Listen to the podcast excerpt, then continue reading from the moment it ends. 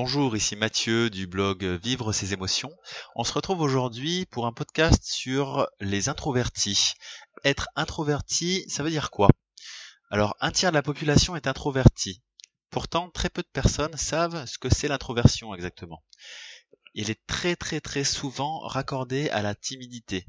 Nous allons voir dans ce podcast pourquoi cela est faux.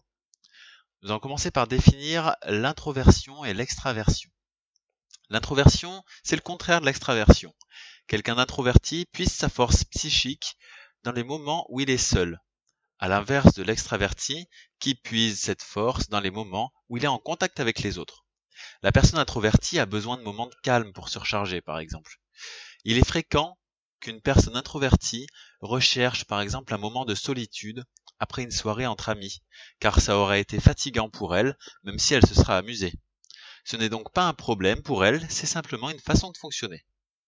Quelqu'un de timide n'ose pas aller vers les autres, alors qu'il en reçoit le besoin, qu'il en ressent le besoin, pardon. Ce n'est pas le cas de la personne introvertie qui recherche ces moments de solitude au contraire.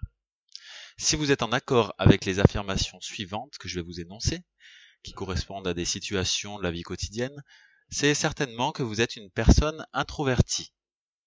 Vous appréciez d'avoir régulièrement un jour seul, sans voir personne. En soirée, vous avez souvent tendance à faire partie d'un petit groupe de personnes. Vous n'aimez pas parler de la pluie et du beau temps avec les autres, vous avez l'impression que c'est une perte de temps plus qu'autre chose. Dans le travail que vous faites, vous avez beaucoup de moments seuls et vous aimez, vous aimez ça.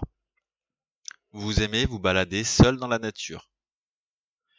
Lorsqu'un problème se présente, vous aimez prendre le temps de vous retrouver seul pour y réfléchir avant d'en discuter avec d'autres personnes. Voilà, si vous êtes dans, dans ces cas régulièrement, euh, réjouissez-vous parce que vous pensiez peut-être être timide jusqu'à présent, mais maintenant vous savez que c'est peut-être pas de la timidité, mais plus de l'introversion. Donc le fait d'en prendre conscience va vous apaiser car vous allez cesser de vous battre contre des problèmes qui n'en sont pas finalement. Acceptez-vous tel que vous êtes et c'est très bien comme ça. Les personnes introverties ont des tonnes de qualités que les personnes extraverties n'ont pas et qu'elles envient. Ce sont généralement de grandes qualités profondes liées à votre personne. Aujourd'hui, les relations avec les autres sont beaucoup sur le paraître et les personnes extraverties paraissent être mieux dans leur vie du coup, car ce sont des personnes sociales. Mais la réalité n'est pas pour autant ici. Parlons maintenant des difficultés relationnelles qui sont rencontrées par les personnes introverties. Et oui, vous êtes introverti. Non, vous n'êtes pas une personne que l'on qualifie de sociale. Ce qui ne veut pas dire que vous êtes quelqu'un d'asocial pour autant. Juste que votre côté social n'est pas ce qui saute aux yeux en premier. Et c'est très bien comme ça. C'est cette incompréhension qui fait que les personnes introverties se sentent généralement rejetées par la société. On les qualifie de timides, d'asociales ou même d'associables. On leur a tout, tout cela toute leur enfance. Et elles ont donc fini par le croire.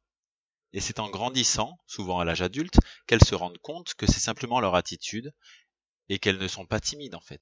Elles ont juste besoin de moments à elles. Parce que le fait d'être extraverti est un signe de succès social, il faudrait tous être comme cela D'autant que les personnes extraverties ne sont pas celles qui sont le plus heureuses dans leur vie. C'est même souvent le contraire, car elles ont davantage besoin des autres pour être bien dans leur vie. Tandis que les introvertis ont besoin d'être en accord avec eux-mêmes, ce qui est plus facilement accessible une fois que ces barrières liées à la timidité et aux autres jugements négatifs ont été levées.